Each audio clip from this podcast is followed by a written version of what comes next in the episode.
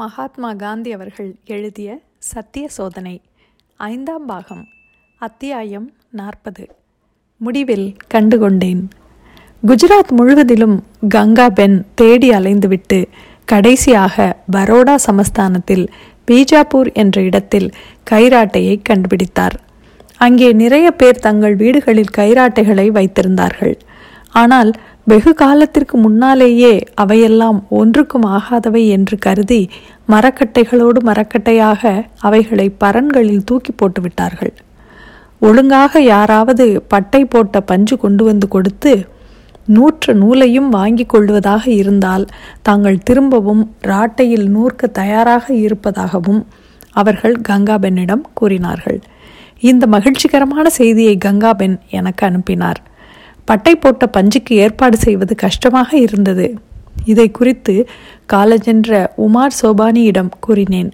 அவர் தம்முடைய மில்லிலிருந்து பட்டை போட்ட பஞ்சை போதுமான அளவு கொடுப்பதாக உடனே கூறி இந்த கஷ்டத்தை தீர்த்துவிட்டார். உமார் சோபானியிடமிருந்து வந்த பட்டை போட்ட பஞ்சை கங்கா பெண்ணுக்கு அனுப்பினேன். உடனே நூற்று நூல் ஏராளமாக வந்து குவியத் தொடங்கிவிட்டது. அந்த நூலை என்ன செய்வது என்பது பிறகு ஒரு பிரச்சனையாகிவிட்டது. திரு உமார் சோபானி தாராளமான குணமுடையவர்தான். ஆனால் அவருடைய தாராளத்தை எப்பொழுதுமே பயன்படுத்தி கொண்டிருப்பது என்பது கூடாதல்லவா? பட்டை போட்ட பஞ்சை தொடர்ந்து அவரிடமிருந்து வாங்கி கொண்டிருப்பது என்பது என் மனத்திற்கு கஷ்டமாக இருந்தது.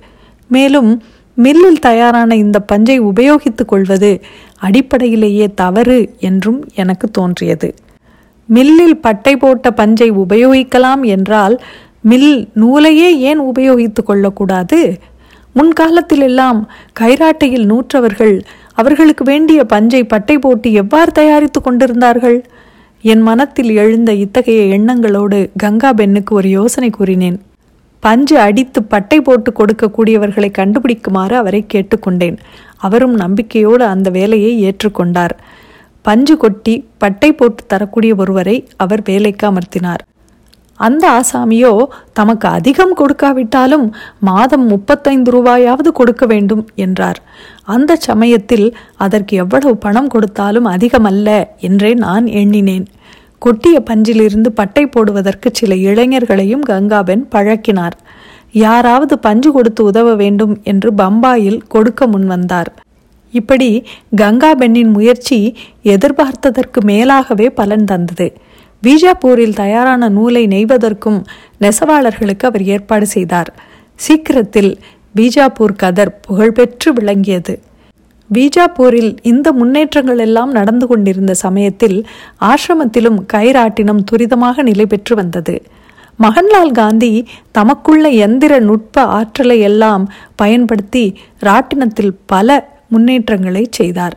ராட்டினத்தின் சக்கரத்தையும் மற்ற சாமான்களையும் ஆசிரமத்திலேயே தயாரிக்க ஆரம்பித்தார். ஆசிரமத்தில் தயாரான முதல் கதர் கஜம் பதினேழு அணா விலையாயிற்று. அதிக முரடாயிருந்த இந்த கதரை அந்த விலைக்கு நண்பர்களுக்கு சிபாரிசு செய்ய நான் தயங்கவே இல்லை.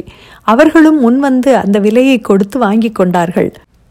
நான் பம்பாயில் படுத்த படுக்கையாக இருந்தேன் என்றாலும் அங்கேயும் ராட்டினங்களை தேடுவதற்கு வேண்டிய சக்தி எனக்கு இருந்தது. கடைசியாக நூல் நூற்கக்கூடியவர்கள் இருவர் தென்பட்டனர். ஒரு சீர் அதாவது இருபத்தெட்டு தோலா அல்லது சுமார் முக்கால் ராத்தல் நூலுக்கு ஒரு ரூபாய் விலை கொடுக்க வேண்டும் என்று அவர்கள் கேட்டார்கள்.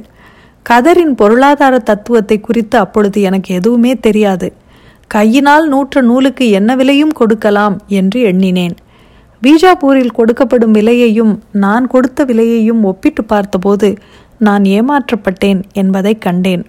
நூற்றவர்களோ விலையில் எதையும் குறைத்து கொள்ள மறுத்துவிட்டார்கள். ஆகையால் அவர்களை அனுப்பிவிட வேண்டியதாயிற்று. என்றாலும் அவர்களை அமர்த்தியிருந்ததால் பயனில்லாமல் போகவில்லை. திருமதிகள் அவந்திகாபாய் ரமிபாய் காம்தார் ஸ்ரீ சங்கர்லால் பாங்கரின் தாயார் திருமதி வசுமதி பென் ஆகியவர்களுக்கு அவர்கள் நூற்க கற்றுக் கொடுத்திருந்தார்கள். என் அறையில் ராட்டினம் ஆனந்தமாக சுழன்று இனிய கீதத்தை எழுப்பிக் கொண்டிருந்தது. நான் நோயிலிருந்து குணமடைவதற்கு அந்த கீதம் பெருமளவு துணை செய்தது என்று நான் கூறினால் அது மிகையாகாது. அதனால் உடலுக்கு ஏற்பட்ட நன்மையை விட மனத்திற்கு ஏற்பட்ட நல்ல பலன் அதிகம் என்பதை ஒப்புக்கொள்ள நான் தயார். அப்படியானால் மனிதனின் உடலில் மாறுதலை உண்டாக்குவதற்கு மனத்திற்கு அபார சக்தி இருக்கிறது என்பதையே இது காட்டுகிறது. நானும் ராட்டையில் நூற்க ஆரம்பித்தேன். ஆனால் அந்த சமயம் நான் அதிகமாக எதுவும் நூற்கவில்லை. கையினால் கொட்டி தயாரித்த பஞ்சுப்பட்டைகளை சம்பாதிக்கும் பிரச்சனை மீண்டும் பம்பாயில் ஏற்பட்டது. பஞ்சு கொட்டுகிற ஒருவர் பஞ்சு கொட்டும் வில்லுடன் அந்த வில்லின் நாணிலிருந்து ஒலி எழுப்பிக் கொண்டு ஸ்ரீ ரேவா சங்கரின் வீட்டு வழியே தினம் போய்க் கொண்டிருப்பார். அவரை கூப்பிட்டு அனுப்பினேன். அவரை விசாரித்ததில் அவர் மெத்தைகளுக்கு திணிக்கும் பஞ்சை கொட்டுகிறவர் என்று தெரிந்தது. நூற்பதற்கு பஞ்சுப்பட்டைகள் போட்டுத்தர அவர் சம்மதித்தார். ஆனால் அதிகமாக கூலி கேட்டார். என்றாலும் நான் கொடுத்தேன். இவ்வாறு நூற்று நூலை பவித்திர ஏகாதசி அன்று சுவாமிக்கு மாலை போடுவதற்கு சில வைஷ்ணவ நண்பர்கள் வாங்கி கொண்டார்கள். திரு சிவ்ஜி நூற்க கற்றுக் கொடுக்கும் வகுப்பு ஒன்றை பம்பாயில் ஆரம்பித்தார்.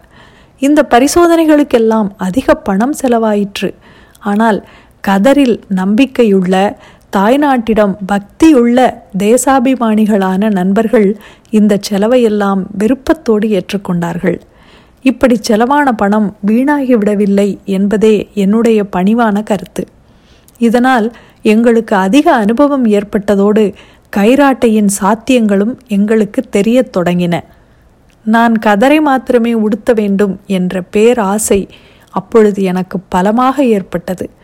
அப்பொழுது இந்திய ஆலைகளில் தயாரான வேட்டியை கட்டி கொண்டிருந்தேன். ஆசிரமத்திலும் பீஜாப்பூரிலும் தயாரான முரட்டு கதர் துணி முப்பது அங்குல அகலமே இருக்கும். ஆகையால் கங்கா பெண்ணுக்கு ஒரு முன்னெச்சரிக்கை செய்தேன்.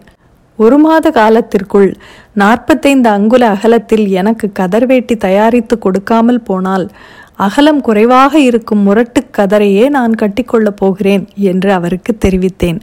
இந்த இறுதி எச்சரிக்கை அவரை திடுக்கிடச் செய்துவிட்டது. அதனால் அவரிடம் கேட்டதை அவர் நிறைவேற்றிவிட்டார். ஒரு மாதத்திற்குள்ளேயே நாற்பத்தைந்து அங்குல அகலத்தில் ஒரு கட்டு கதர் வேட்டிகளை அவர் எனக்கு அனுப்பினார். இதன் மூலம் எனக்கு ஒரு சங்கடமான நிலைமை ஏற்படாமல் அவர் காப்பாற்றிவிட்டார் அதே சமயத்தில் திரு லக்ஷ்மிதாஸ் லாத்தியிலிருந்து ஸ்ரீ ராம்ஜி என்ற நெசவுக்காரரையும் அவர் மனைவி கங்காபெண்ணையும் ஆசிரமத்துக்கு அழைத்து வந்து ஆசிரமத்திலேயே கதர்வேட்டி நெசவாகும்படி செய்தார். கதர் பரவுவதில் இந்த தம்பதிகள் செய்திருக்கும் சேவை அற்பமானதல்ல. குஜராத்தில் மாத்திரமே அல்லாமல் வெளியிலும் கையால் நூற்ற நூலை கொண்டு நெய்வதற்கு அவர்கள் கற்றுக் கொடுத்திருக்கிறார்கள். கங்காபென் தரியில் நெய்வதை பார்ப்பதே மிகவும் உற்சாகமூட்டும் காட்சியாகும். எழுத படிக்க தெரியாத ஆனால் ஆற்றல் மிகுந்த அந்த சகோதரி கைத்தறியில் வேலை செய்ய உட்கார்ந்து விட்டால் அவர் மனம் முழுவதும் அதிலேயே ஆழ்ந்துவிடும். பிறகு அவர் மனத்தையும் கண்களையும் தரியிலிருந்து வேறு இடத்திற்கு திருப்புவதென்பது மிகவும் கஷ்டமான காரியம்தான். இத்துடன் அத்தியாயம் நாற்பது முடிவடைகிறது. மீண்டும் அத்தியாயம் நாற்பத்தொன்றில் சந்திப்போம். நன்றி.